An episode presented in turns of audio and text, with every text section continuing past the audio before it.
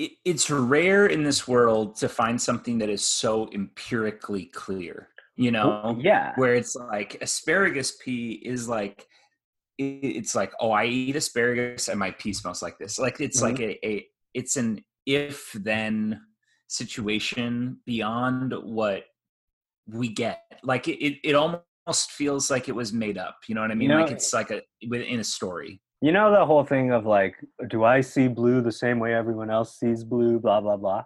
I think every asparagus pee is the same smell, right? Yeah, I've- absolutely, I wa- absolutely. I'll admit I've never walked into a bathroom after someone peed and thought like, "Oh, asparagus."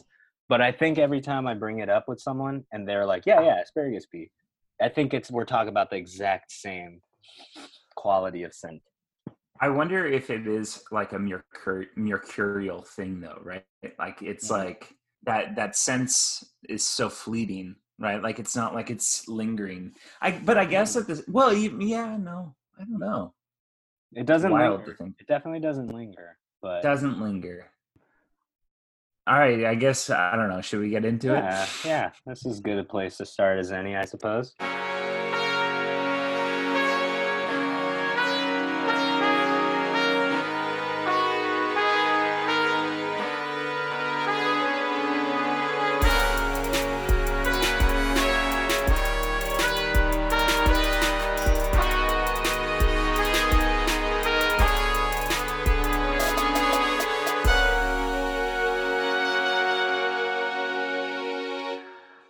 Welcome Uh. to the Hegelian Friendship Simulator, the podcast where we tackle the entirety of existence together, one Wikipedia article at a time. That was pretty podcasty, right? That's right. was that guy? Here, you- Uh, all right. you- I Well, mean, I'm. Yeah, that's perfect. Uh, I will let you know though that I am joined today uh, by my co-host Alex Vergel, uh, who is, uh, you know, his inciting speech was responsible for the Hock Lee bus riots in Singapore in 1955. That's his Okay, claim to fame. I was really hoping you'd bring that up because obviously, yes, I was instrumental in the riots uh, in 1955, which you know was as that was a long time ago. So obviously, you know, people always ask me about it. I get stopped on the street every day. You know, I'll be walking down the street in, uh, you know, in LA, and someone would be like, "Hey, you're the." You're the Singapore guy, right? 1955. You're the Hock Lee guy. Yeah. Hock Lee bus riots, yeah. 1955. yeah 19 that was you right and and i always never know how i should respond to that because the world has changed so much since you know i made that speech um it's so funny because you're gonna you're gonna love my uh the article that i chose um but of course It's the Hock Lee bus riots. yeah because i don't like making this podcast about myself but let me tell you about something I did. Um, and of course, I am joined today by, as always, by John Miklas, who, if I'm not mistaken, was the uh, first man to lead a dog sled team across the entirety of Antarctica. Yeah, you know, here's the thing people get wrong about Antarctica is that, um, in fact, only a very, very small portion of it is actually on land. Oh, The rest is um, is uh, glacial, glacial ocean.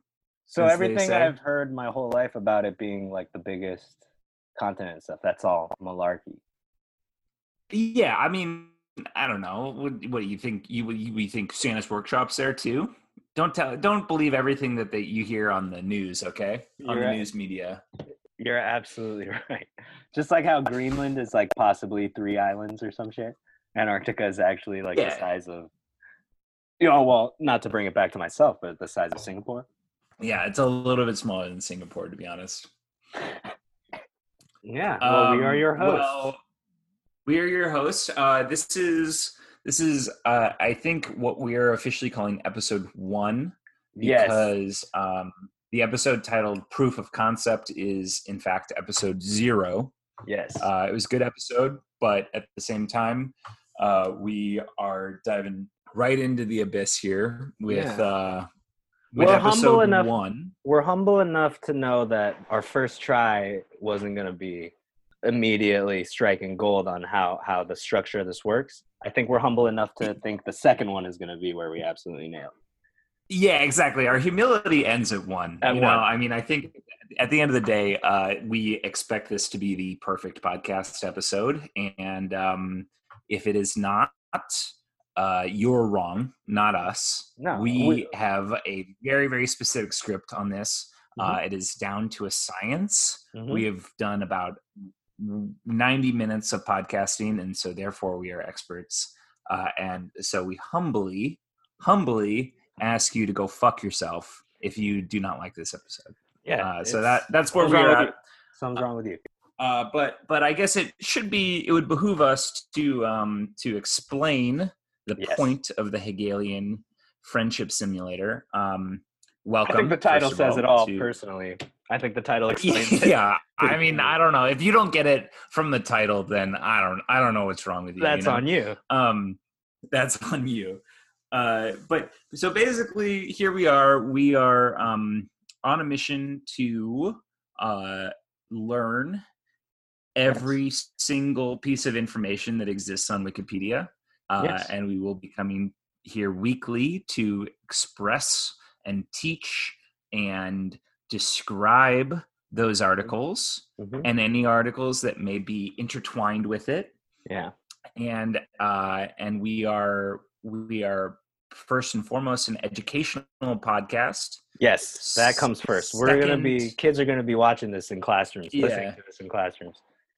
Second and second most, Mm. we are a podcast devoted to the um, perception of chemical imbalance by nature of alcohol and sometimes marijuana, depending on the Depending you on- proclivity.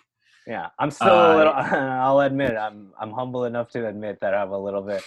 I got to get a little more comfortable and cocky about the whole process before I start imbibing another thing. But Uh, there will be a day when my get energy gets really low, and you'll know. Yeah, exactly. Once we once we uh take shrooms and watch Paul Verhoeven movies on the podcast, then you know. It's- You'll know. You'll know we're doing the shroom episode when I'm talking but slapping my knee in five four time, and there's no indication that it's five four. I don't emphasize every five, but you'll know. you, you'll know. You'll know. You'll know. So so last time we were on the podcast, yes. episode zero, yes. uh, Vergel uh, taught all of our millions of listeners about empathy and chickens. yeah. uh, and I uh, and I described the case of the jumping Frenchman of Maine from the 18th 19th century. Which doesn't um, sound like what I thought it was. So you should go back and listen. Here's a plug for our previous episode. You should go back and listen. Yeah, pretty cool. Um, we talk about the um, the ethics of psychology.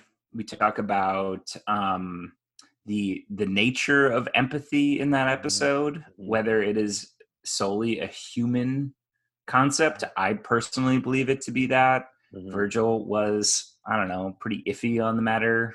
I, yeah, I don't, I don't feel empathy, so I don't understand how. It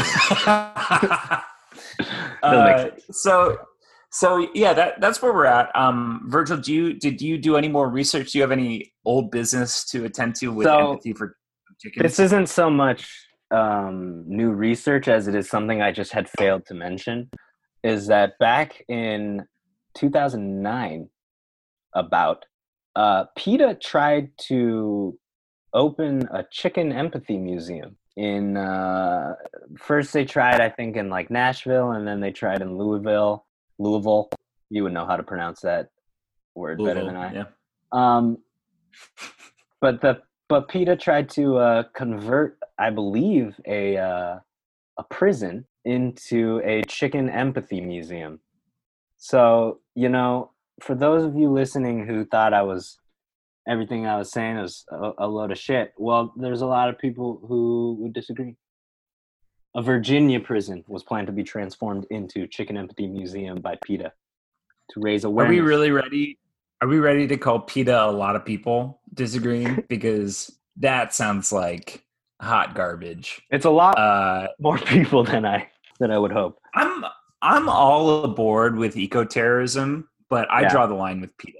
You know what I mean? It's Yeah. like if you're trying to mainstream uh, this and you're not even ready to blow up a chicken factory, then like, what are you really doing? You know what I mean? It's like, I mean, I'm a Pacific Northwesterner, so Greenpeace? you know what I mean. yeah, When I yeah, Greenpeace for sure. PETA, no. No. I don't need. I don't need Jenny McCarthy telling me that. First of all, I Mm-mm. shouldn't wear. I shouldn't wear fur, and second of all, I shouldn't vaccinate my children. You know, like I don't need that. I don't need that smoke. We don't need that smoke in our life. And then to bring in chickens, it's like, oh my gosh, where does the Oh my god. where does the Where does stop? And that's the kind of humor you'll be uh, experiencing. Welcome to the Hegelian Friendship Simulator. No, um, there was one more um, one more quick thing about the chickens I yeah. want to bring up is that um, the unusual articles list on Wikipedia, where uh, we'll be getting a lot of our our stuff, um, has a whole chicken section. There's a whole section that's for chickens, and so I'm just going to read what, what what's there. The first one, cannibalism in poultry. Um, oh, interesting. the second one, chicken eyeglasses, tiny spectacles for chicks to stop them from seeing red. Uh, Adorable. chicken dance, which is something I think a lot of us are familiar with. Uh, chicken gun, which is way more niche. uh, chicken hypnotism, chicken or the egg, a chicken sexer, chicken sexer, which is the thing that I went, oh, I know what that is. A chicken powered nuclear bomb, which is which might have to be an article for some other time. I can't go two chicken articles in a row. I just no, you, you cannot. yeah, I and then the allow. last one is tastes like chicken, which I don't even you know whatever. But yeah, yeah, fair so that's the enough. chicken section of unusual articles. Pretty uh, in depth. I dig it. I dig it. I like that. And on that note, I'd Um, like to ask you anything more about the jumping Frenchman of Maine? Well, yeah, this is more of a just like a I don't know. This this I don't know if anyone's going to find this interesting. I found it interesting. Uh in in the the episode 0, I called the jumping Frenchman of Maine uh I said, "Oh, they're French Canadian." Oh no, actually they're Acadian. And Oh. so I was I was like I knew that term Yeah, and I from 300. Really know? Yeah, I really didn't know what Acadian meant, Hmm. and so I went to the Wikipedia article on Acadian, and it turns out Acadian is a French diaspora term for North America. Oh. A C A D I A. oh, see, I was The thinking AKK, which is different. Yeah, yeah. Uh, I think, and I think that's probably pronounced a little. I think it's a cod, maybe. I Hmm. don't know. I don't know. yes, uh, the Acadians um, are not the Quebecois, Okay. who are a different group of the French. But the Oh. Acadians are a group of French diaspora that have roots in the maritime colonies of Canada, okay. Nova Scotia, right. you know, Newfoundland. et cetera, et cetera. Maine as well. But like 90% is, in fact, the Cajuns of Louisiana. Whoa. So the Frenchmen of Maine and the Frenchmen of Louisiana in modern mm. times are actually descendants of the exact same people. That's so why Cajuns are so jumpy. Yeah, yeah. I mean, that is true. If you want to watch a great commercial from the 1980s, there is a Ruffles commercial that had Cajun spices, and it's a Cajun cook going, Look at them ridges. And it's the best. Uh, you can probably search it by going to YouTube and saying, Look at them ridges. Look at them let you find ridges. Yeah. We'll, We'll, we'll put it in the show link- notes. Yeah, we'll, We'll put it in the link show that. notes. We'll make it easier for you. It goes. It goes. This this this potato chips got everything: onion, tomato, Ah. cayenne pepper. So is I love, Cajun? I, I love Louisiana. Cajun is just like a derivative of the word Acadian, maybe. Cajun. Possibly. I'm a Yeah, it might be. It might be. It, Ah. It's possible. They are very. They're very clearly linked. I don't know if the the you know. I don't know. We're Not- gonna have to get Harry sure. Connick, Harry Connick Jr. We're gonna have to tag Harry Connick Jr. in this episode on Twitter and see Man, what he says. Harry Connick Jr. could play a piano. Yeah.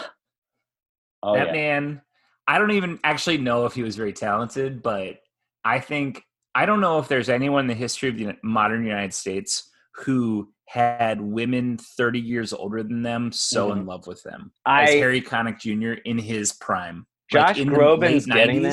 Josh Groban's getting there, Oh, but every time I see Josh call. Groban, I always think, "Oh, he ain't no Harry Connick Jr." I mean, for the moms. Yeah. Josh Groban is like watching, like for moms, I expect it's like watching your son, you know, perform Yeah, at like the level you job, were honey. hope, you always hope. You're so talented. Yeah. But, but husbands, watch out for Harry Connick Jr. You know what I mean? Oh yeah. He also has like that slipperiness. Yeah, like, yeah.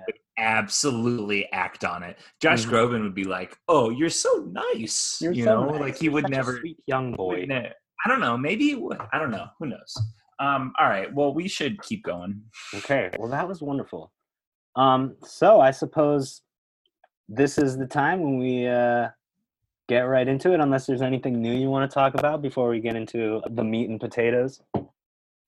No, I mean we're recording this um less than a week until the uh presidential elections and uh we probably could talk about that. It's gonna be a four-hour hours. episode. Yeah. But yeah, but we we also um at the current moment have no fan base. Uh and I don't I think there are a thousand podcasts talking about the election, so we'll leave it up to them. Yeah. Uh, my bold prediction is that um, both Georgia senator seats Mhm. are going to go Democrat and will be decided night of the election. Won't go to runoffs. That's that's the uh, that's like my Oh. bold prediction of the night. Yeah. So I don't have any bold predictions, um, but you know, I voted for some great young people for the local stuff, and um, someone someone said something nice. They were like, you know, what's great is I think our generation is going to be very open to voting for someone younger in a way that's going to be possibly constructive, and I think that's pretty exciting. Yeah, that's cool. I don't have anything funny or insightful to say about that, but That's cool. yeah, I think it's nice. Maybe this potentially is going to get uh, cut out anyway. So we're Yeah. I guess then it's safe to say, you know, we're all we're all so fucked. We're so goddamn fucked. Oh Don't worry, God. we'll cut this out, but we're we're so fucked. Um, Would you right, like Well, you went first in episode zero. I think I should go first in this one. I would like for you to go first. Uh, do you mind? I'm gonna go get one more beer before. All right, start. this is this is where I'll do the ad. I'll do the ad. yeah, yeah. All right, cool. tired of cooking shit. Fucking tired of cooking that shit. Well, you gotta go to a Ralph's or a Safeway or wherever your local grocery store is and just get a big old 24 pack of those uh, instant cup noodles. Buy yourself some sliced cheese. Maybe get yourself some spam. You'll be living for years. Just text code but but 30 but but 30 and you will receive your hello fresh oh, fuck they're not gonna be happy with that Yeah, I I did hello fresh once. It did taste like butt. So, but 30 um, do you sponsor us, HelloFresh, please? Please, All right, thank you taste like butt. thank you Um, all right. Cool. Well, um, we will go right into uh, my article, You or first uh, or my wiki hole, as Yes. we like to call it. Um, and so my uh, adventure started on a page called "Men Going Their Own Way." oh That is no. the title of the article. uh, Uh, it is um, sometimes abbreviated, uh, letters spelled M G T O W or MGTOW. MGTOW. oh, i don't like i don't like that there's um abbreviated associations already with this Yep. Uh, so MGTOW is an anti-feminist, oh, misogynist, yeah mostly online community advocating for men to completely separate themselves from women and from a Mhm. society which they believe has been destroyed from feminism. ah Uh, yep. that's an easy Mhm. way to die out quickly Yeah. No. Well. Yeah. Yeah. absolutely. they- It okay. is on its face, just completely ridiculous. Uh, but um, You don't need to get into it Uh, immediately. I just have a quick question yeah. right right at the beginning. Yeah, Sorry yeah. to sorry to interrupt your flow here. no, no, no, go for it. Is there is there any kind of discussion on how they would perpetuate the human species under these? You don't have to get into it. It is that is less clear. so Okay, okay. basically, uh, so basically, Cool. these guys, MGTOW, Mhm. is a a movement Mhm. in the realm of what is called the manosphere. Uh, uh, and the manosphere. So this has a Wikipedia art, like all of this stuff Yeah. and I this is something I want to talk about, like in the context of this. So the manosphere is um like largely, I think there are four main groups. The f- most common, I don't know, there a lot of them are well known besides men going their own way. But Uh-huh. one of the most well known is the men's rights advocates. Yes, I've, I'm Um, familiar with this. So they're like the most like legalistic of them. They're like kind kind of like the most buttoned up professional of Mhm. these like movements and their Mhm. their big deal is like the fact that they believe that men are uh like I don't know, getting the bum deal on um custody battles mostly like Oh, okay, okay. of law. All right. So that's Right, men's right, rights right. advocates. The second group is incels, who are the Yeah. jihadists of the bunch. Yeah. Uh, the involuntary celibates are fucking radical, crazy, loveless virgins. Yeah. Um, the third, entirely its own flavor, is the pickup artists. oh no. uh, I thought that died in like 2007 or 8. No, well, okay, so it, it it I think it actually is very fascinating in the sense that this community started around that time, maybe probably Yeah. earlier. Yeah. It was mainstreamed because it was seemingly innocuous or similar to like mainstream interests, and then in reality, it's like the underbelly is just this like horrifying, awful, misogynistic. Like, I mean, of course it was. We all knew it was from the beginning, but we liked the VH1 show. You know what I mean? Like, yeah, yeah, it- yeah. It is uh, uh, a wild, just like egg on face moment. I think. Yeah, some Tucker Max shit. You remember that? Is he still? Yeah, absolutely. Yeah, no, Tucker. I remember Tucker Max. I read that book when I was 16, and I And shouldn't went, Wait, yeah, you're right. fuck man like horrifying um and so men going their own way is Mm. actually the fourth pillar of this manosphere oh, which i didn't see. know about uh, i had never heard of these people. They are so they are virulent men's separatist separatists Uh-huh. um mo- uh, mostly online obviously Yeah. uh that believe they, and and really sprouting out of like libertarian philosophy. Like Yeah, they believe that that american government and culture has been so tainted by uh right, feminism right. that that they have to just separate themselves These are like uh, this is like not Jordan Peterson, but the guys that ask Jordan Peterson questions at his events. exactly so all right so so this leads me to my first like i don't know semi philosophical question Okay. uh, that I, when I read this article, I was thinking about like a, a lot. I was like, is this actually something worth dictating as truth? Like, this is an internet phenomena, and Mm. this community is trying to create something that is like ideology but it doesn't actually affect any material or physical change Like- how I guess my question is how is the men how are these people different from the other three? well they they they said they're i mean to i guess make a bad analogy it's like mensheviks and bolsheviks right? Uh, like like the there is there is theoretical differences but the only thing is that like these people are this movement is it actually so the online online craters the concept of political and social movements in the Mhm. sense that like the men going their own way subreddit Yeah. had 50,000 followers. What does 50,000 people on the internet actually feasibly do? That's like fifty thousand. But let's see, that's fifty thousand people who who are confident enough to to click on like that subscribe shit, you know? Yeah. And The move the I imagine there's like a lot of overlap with the other three.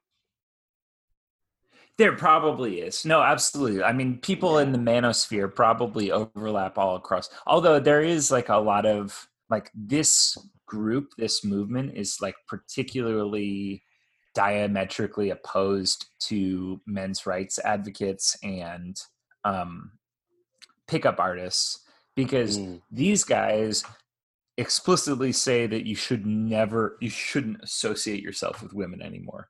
Oh, these are Like- like these are like fun like weird fundamentalists. Yeah, exactly. They're they're they're slightly different in, than incels in the sense that they are not like they're like it's a choice, I guess, but they are men's rights advocates want want to change the system, the legal system, and pickup artists want to take advantage of women to Right. like I don't know show their power or whatever. Uh, Uh, but this group, but but this, I go back to this though.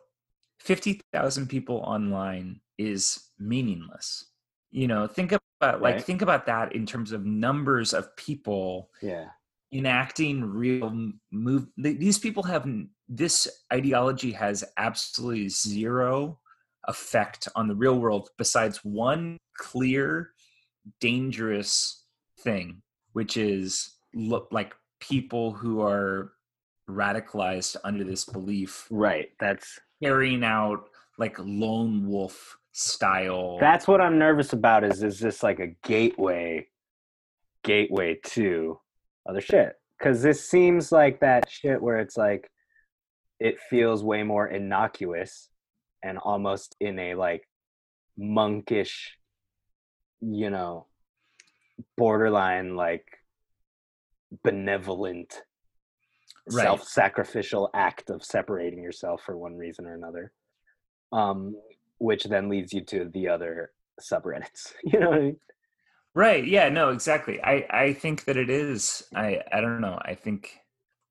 I think that it is absolutely dangerous, and I th- it's absolutely actually so. All right. So I think the thing that I'm most interested by Mhm. this article is that I went to the talk page of this article, right? Mhm. And first of all, this article is edited, uh, protected editing. So, like, if you went Okay. on yeah i can't I all can't just, articles on, you can't just go change it. Mhm. And it is important that it says um, the first sentence is men going their own way is an anti-feminist, misogynist, mostly online community. Like, I went to the talk page, and there are multiple people saying, um, I do not know much about men going their own way, but is it appropriate to address it as misogynist in the first sentence, or should it be more neutral? Again, I don't know much about it, so I decided to ask.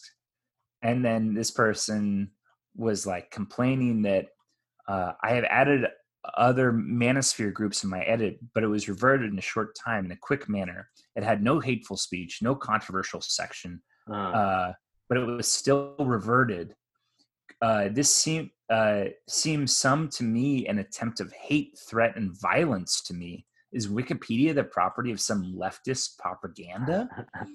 So, so like, I, I mean, I hadn't really thought about this part of Wikipedia, right but this is clearly a movement that Mhm. I would argue has actually no bearing on the real world. And I think the first question is like, does it even deserve a Wikipedia page? But the second thing is the concept of neutrality and truth right in general. What does it mean? Because I mean, imagine you're like some loveless online reactionary chud yeah who's gone all in on the men going their own way movement uh-huh what, what you perceive to be the truth, like the encyclopedic definition Right. of the truth of your movement or whatever the fuck you want to call it is diametrically opposed to what is written on this page uh, that Yeah. it's you know that it's misogynistic and dangerous and anti-feminist Uh-huh.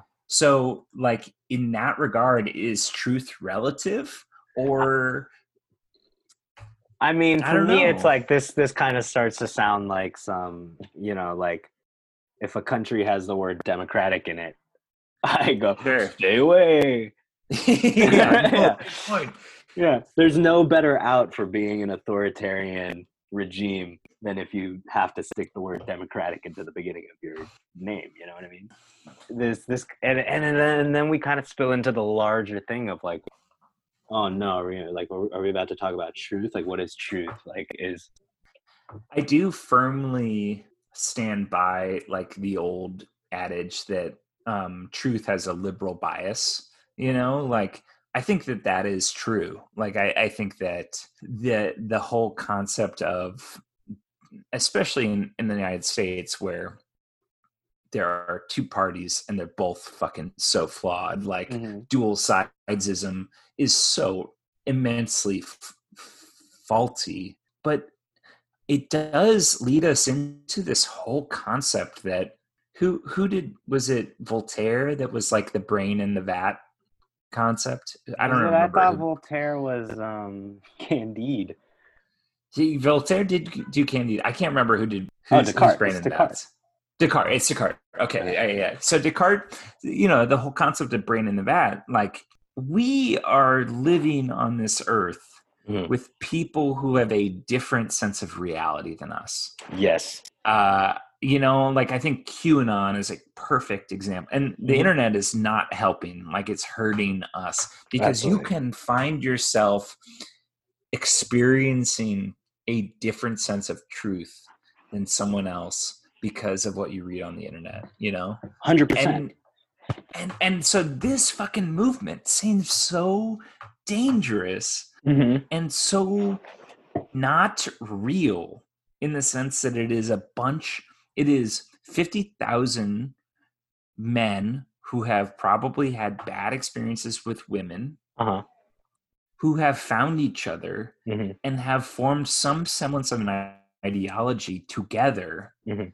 That doesn't hold up in the real world Now here's here's here's something that's interesting though is to me like okay for example the word incel and even the use Yeah. of, of the term men's right activists like it uh, is already such a like trigger word right in our in our current yeah of course Time. of course and if if uh our the current pressure cooker of America settled down to some capacity I don't know how it would look but let's say it kind of simmered down for a sec are those other manospheres going to kind of adopt the men go going their own way.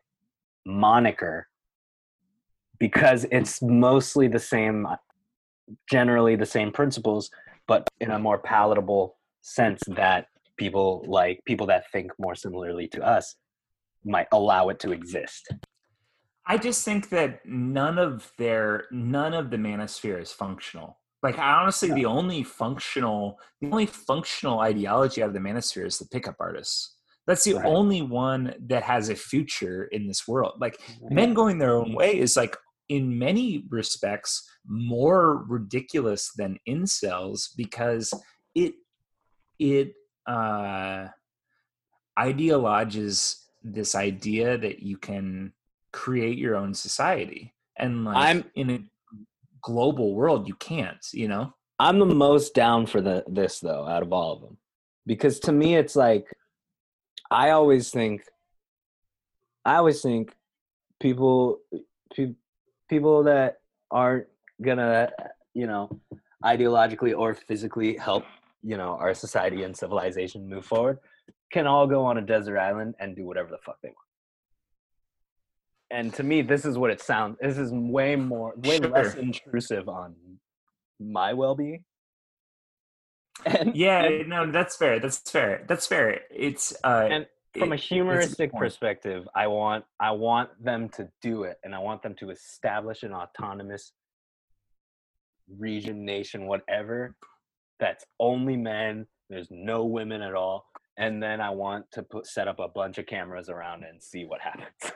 I do How love does it that. Yeah, no, it's so right. Like I, I feel like this is like a long standing concept of Mhm. like I don't know, like the concept like, oh, if only my fucking wife wasn't around so I could drink beer and watch football. You know, like it's so stupid. Like yeah, it's so what would a men going their own way society even look like because that's the other thing about this this particular group other of the men's rights groups or like the manosphere groups Mhm. will allow women to be like a part and Right. they're like no women ever like Right. never women it's like what what does that even mean Like, what are you possibly and i don't and know look, it's so stupid dear dear men going their own way and also listening to this podcast. Like yeah like I I assume the the impetus to go their own way started from a lack of getting laid. yeah And always it's- i and mean it's- right? Always. And I Yeah, think 100%. the word incel is hilarious because at least they're honest about the fact that it's involuntary. yeah Definitely feels like well, it's like I didn't want to get laid anyway, you know. But Yeah. just, and then it's gonna be a bunch of dudes who are walking around on this desert island going, "Yeah, I didn't want to get laid either." All right, high five. And then what are they gonna do when they get horny? Is this gonna be a bunch of dudes just like jerking off? Is it gonna be prison rules? What? No, it sounds it sounds brutal. I mean, it sounds awful. I will say, um, my last rec, uh, in terms of like researching on your own of Uh-huh. this whole world, Uh-huh. uh, there is a shocking amount of content, Mm-hmm. uh, like uh, non-ironic content on YouTube for the pickup artist community God. and it is so weird and so sad and pathetic and I, I don't even i mean like there was there i watched a video of this guy ranking his top 10 pickup artists and like it's like 10 sports there are ten famous pickup artists. and he calls it in they i don't know there's like there's all these terms you know it's Right, just it's course. just so weird Negging, so negging weird. is the only term that I'm familiar with. Yeah i i would imagine i mean i haven't watched or read anything about this but i would imagine they don't like mystery anymore because he he showed all their secrets they're like Yeah. magicians you know Yeah. Um, and in the words of Penn Jillette, magic is stupid. So I think by the transitive property of equality, pickup artists are so fucking stupid. so fucking stupid they're Um, the dumbest but probably the most acceptable to the real world and men going their own way kind of is in the middle on both like dumb yeah, and unacceptable you know I think a lot of women would agree with me when I say, men fucking go your own way. Go your own Yeah. way. Um, preferably somewhere that's not close to where we are. Um, fucking do your thing for like 30, 30 years. You know, yeah and then all fucking drink a bunch of flavor aid together and kill yourself. Yeah, dude. I think there's a great island 50 miles west of Costa Rica. It's called Isla Sorna. Perfect. Because- Perfect. Don't don't even. There's some infrastructure already there. It's a bit of a fixer upper. There's good wildlife. um, I'm just gonna say I think that was a wonderful article for us to um, just like call call the potential Petersonites that might come in and listen to this thinking this is like up their alley because we are two mask heteronormative dudes who are doing a semi-philosophical podcast. And I'm very nervous that those monosphere manosphere Yeah. types that I I really would don't just need them. I don't need them.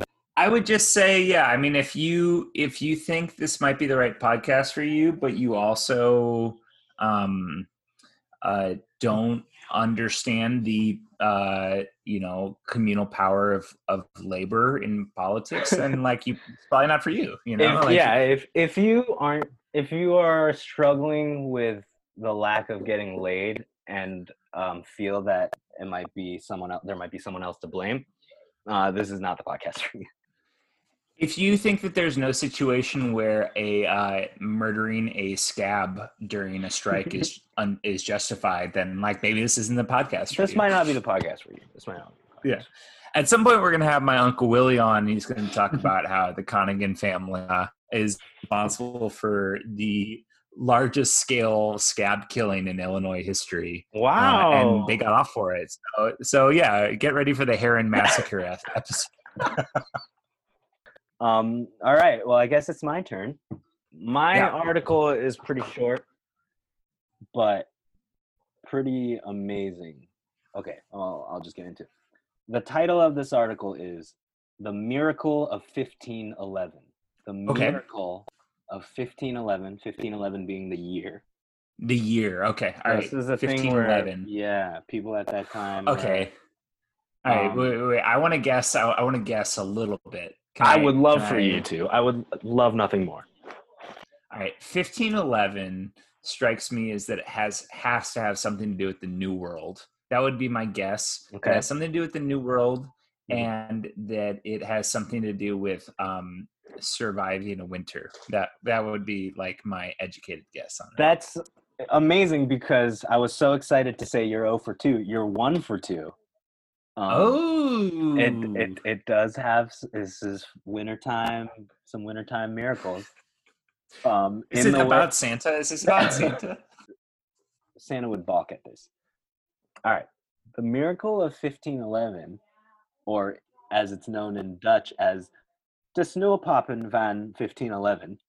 And I'm sure I pronounced that incorrectly, and I can't wait for all. Oh, that was good, man. That was, um, really nice. Thank you. The wait, miracle, do it again. Do it one more time, really quick. The snow Sneeuwpoppen van 1511. You know, of course, it's spelled S N E E U W. I did my best. Uh, the miracle Good of job. 1511 was a festival in Brussels in which the locals built approximately 110 110 satirical snowmen. That's the first sentence. Now what this is this is where the wiki part really got me. The words satirical snowmen are in blue. Oh wow. And I went, oh my god, I went amazing, amazing. Hate to burst your bubble so quickly, Unfortunately, it goes to Snowman. It, it, goes to two different articles for satire and snowmen. I was really hoping there was a page for satirical snowmen because what does that mean? Yeah, um, no, that would have been that would have been nice. uh, it is estimated that more than half of the snowmen portrayed pornographic or sexual characters. Examples of snowmen built included a snow nun that was seducing a man, a snow man and a snow woman having sex in front of the town fountain, uh, and uh, a naked snow boy urinating into the mouth of a drunken snowman. There were also snow unicorns, snow mermaids, a snow dentist, and snow prostitutes enticing people into the city's red light district. Among the political snowmen created were a snow virgin with a unicorn in her lap that was built in front of the palace in Coudenberg, which I may not be pronouncing correctly, the home of Holy Roman Emperor Charles V. This was all in protest to him being absent and instead living with his aunt Margaret of Austria. To me, that still doesn't explain any of why they did it the miracle. I'm, this is okay. This is awesome. There are I'm I've got like like a thousand different things running in my head. First Amazing. of all, yes. Uh, first of all, miracle seems a little like like this is I I love the idea that the people in Brussels living in 1511 had such a nice time mm. building snowmen mm-hmm. that they talked about it for so long mm. that it became a Wikipedia article. You know what I mean? Like that they're like they were like, God, 1511 was that fucking rocked. Did that not fucking rock? I Was, like, did you see the the, the girl with the unicorn in her lap. like we did so many snowmen. And the commentary, oh, the social commentary that that singular yeah. piece, you know. That motherfucker, he spent the winter in Vienna. You know, like Yeah, that is piece of shit. so rad. Um, over a hundred snowmen made all by the locals, and there was some class. Okay, hold on. So that was the first paragraph. Let me continue with the second paragraph. Before the miracle, there had been six weeks of cold weather, combined with mass population growth and a large wealth discrepancy between the peasants and the ruling house of Habsburg. The locals decided to use the snowmen as a form of protest. Mhm. And the different socioeconomic classes each constructed different kinds of snowmen. So, uh, a lot of the pornographic and uh, lascivious snowmen were built by uh, the poor. The And- groundlings. Yeah. yeah, and but because they were all snowmen, the poor would destroy snowmen built by the ruling classes. Hell yeah. So it was a very like in the moment I like active. yeah, no violence, all all artistic, uh, and, and eventually, the miracle concluded when. Get, wait, guess guess guess when it concluded and why. Well, I think the why has to be because the sun came out, right? You're like absolutely it has to be that it got warmer. Eventually, the miracle Ah. concluded when the snow thawed during the warm following spring, which and that's led, it. That's just Yeah. that's the which Jesus Christ. led to flooding in Brussels.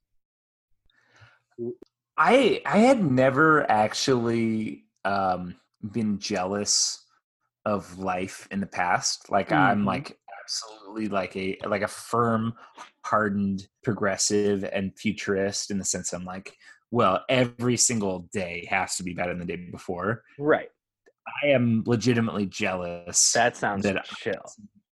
I wasn't like a middle class person living in 1511 in Brussels. That sounds chill as fuck. Yeah. That sounds fucking being yeah being of like the merchant class being able to appreciate the uh, artistry of it all and then also get a little extra oomph from like seeing you know the lower classes just destroying the the snowmen of the upper classes to make a point that Um, would rock. Yeah, that would fucking rock. and here's here's the kicker that really just makes it the miracle.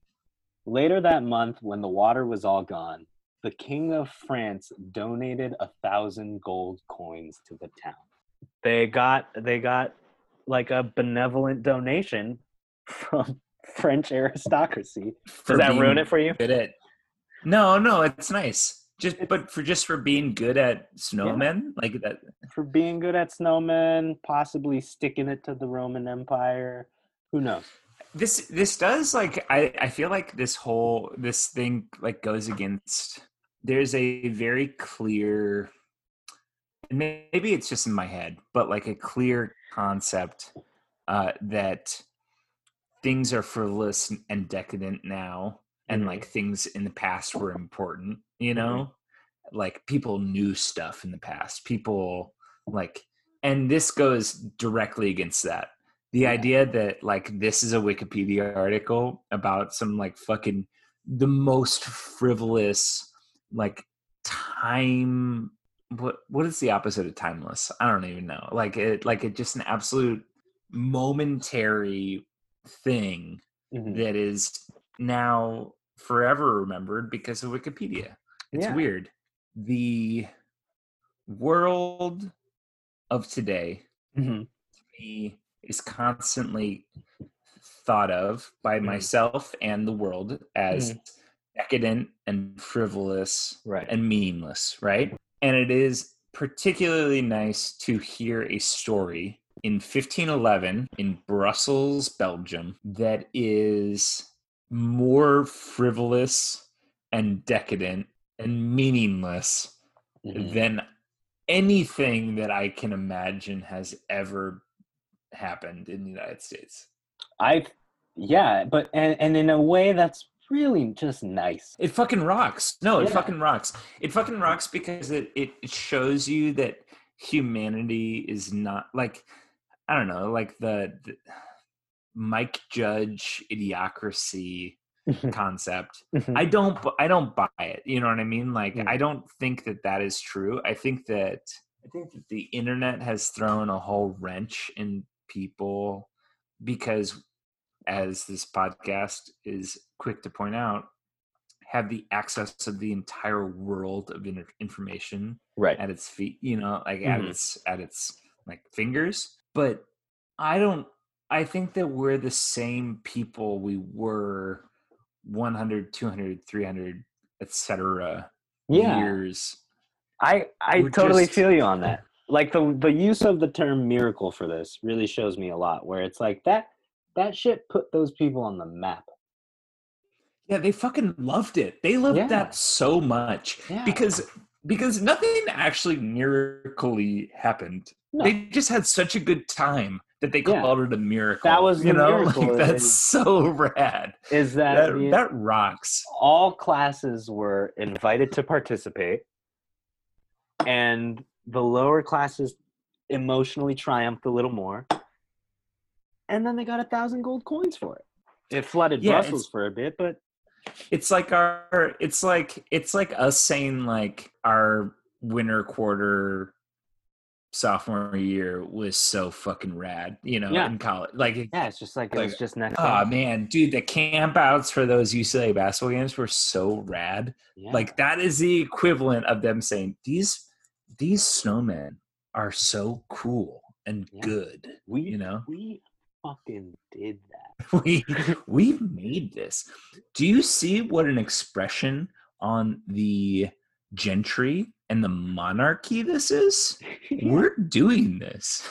and like and like meanwhile they're like you know peter did the one where uh there was the kid pissing into the dude's mouth which we might have to talk about on an individual level but in the greater context of things man peter you really fucking nailed that one Honestly, Peter, the the the cheek definition was pretty incredible Oh, on the drunk guy. I'll be honest. and how did you get the the urine stream to stay you know that is incredible i i hope i wish there were photos of this yeah, seriously. That'd be yeah, but I think that's it was a form of protest that, to a degree, worked. Um, in the sense that it, it- you know, there was some positive outcome for the people that did it, and uh, there was a, a a poem by the Dutch poet Jan Smeken. Oh, okay. I would love to hear it. He wrote a poem about the miracle called "The Miracle of Real or Imaginary Ice and Snow." I don't know if this is the whole poem. I don't think so. In the Rosendahl, a wonder was to be seen. A huge, plump woman, completely naked. Her buttocks were like a barrel. Her breasts were finely formed. A dog was ensconced between her legs. Her pudendum was covered by a rose. The coffer beneath the rose, once you taste it, causes many a man to lose his silver plate. Jesus Christ. Yeah, so this, you know, this that's this is some art art changing the world right here. I guess So- you could say that. I I thought when I saw it, I was like, damn, this is this is some shit that Nicholas would love. I dig it. I dig it because I think that um, you know this uh, honestly weirdly ties into the jumping Frenchman of Maine. Mm. We don't we don't highlight little moments enough. Right. Like the only thing that matters is the big moments, and like Mhm. even those are like few and far between. And so like we know nothing. I, I if you asked me about the year fifteen eleven, I would know fucking nothing about it. Nothing. The only thing that would matter to me is like the colonization of the new world, like Yeah. Jamestown. I'd be like, Mhm. maybe Jamestown was happening in 1511. But like, that's so cool.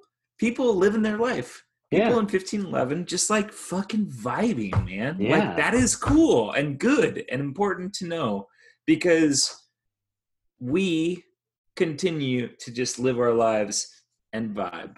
That's that's the intent. That's the Yeah, intent. that's the goal. You know, that's the goal. I would love nothing more than for in like 40 years if there's something I'm not down for in my in my town that I end up settling in um to start another snowman protest and and just you know give give my town, give my neighbors a little something to believe in. I do think that the weather has changed to a point that I don't think that you could do the snowman protest even in Brussels anymore. Yeah, probably. Yeah, and then in the next, This is a plug. This is a plug for climate change right now. I Yeah. hope you're listening, Rick Santorum. yeah, Rick Santorum specifically. Um, Yeah, you specifically. yeah, Rick Santorum. He made it through. He made it through all the man- manosphere stuff. He was like, "That's not me." But this is the point where he was like, "No, fuck that." No, we're we're don't. Hey, we got we have snow every winter. What are you talking about? You don't think there's snow anymore, Nicholas? uh, well, that was cool. Uh, do you have any? Do you have any media recs that you might have for uh, you Um, watched in the past week or so? I'm uh I've been recommended the NXIVM documentaries. I haven't seen them, but I've been recommended Oh. the NXIVM documentaries. I've heard it sucks. To be honest, So I've on Twitter at least. I don't know. I haven't actually heard from a single person I know. so what's interesting is I've heard that it ends in a way that's like first of all doesn't really highlight the troubling nature of this kind of thing.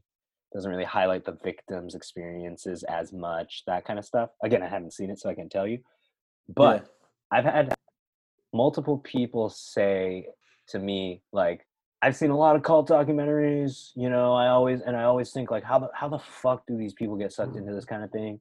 Um but this one I was watching the first episode and like I kind of felt like holy shit, if this was how it was presented to me, like I could definitely buy into it.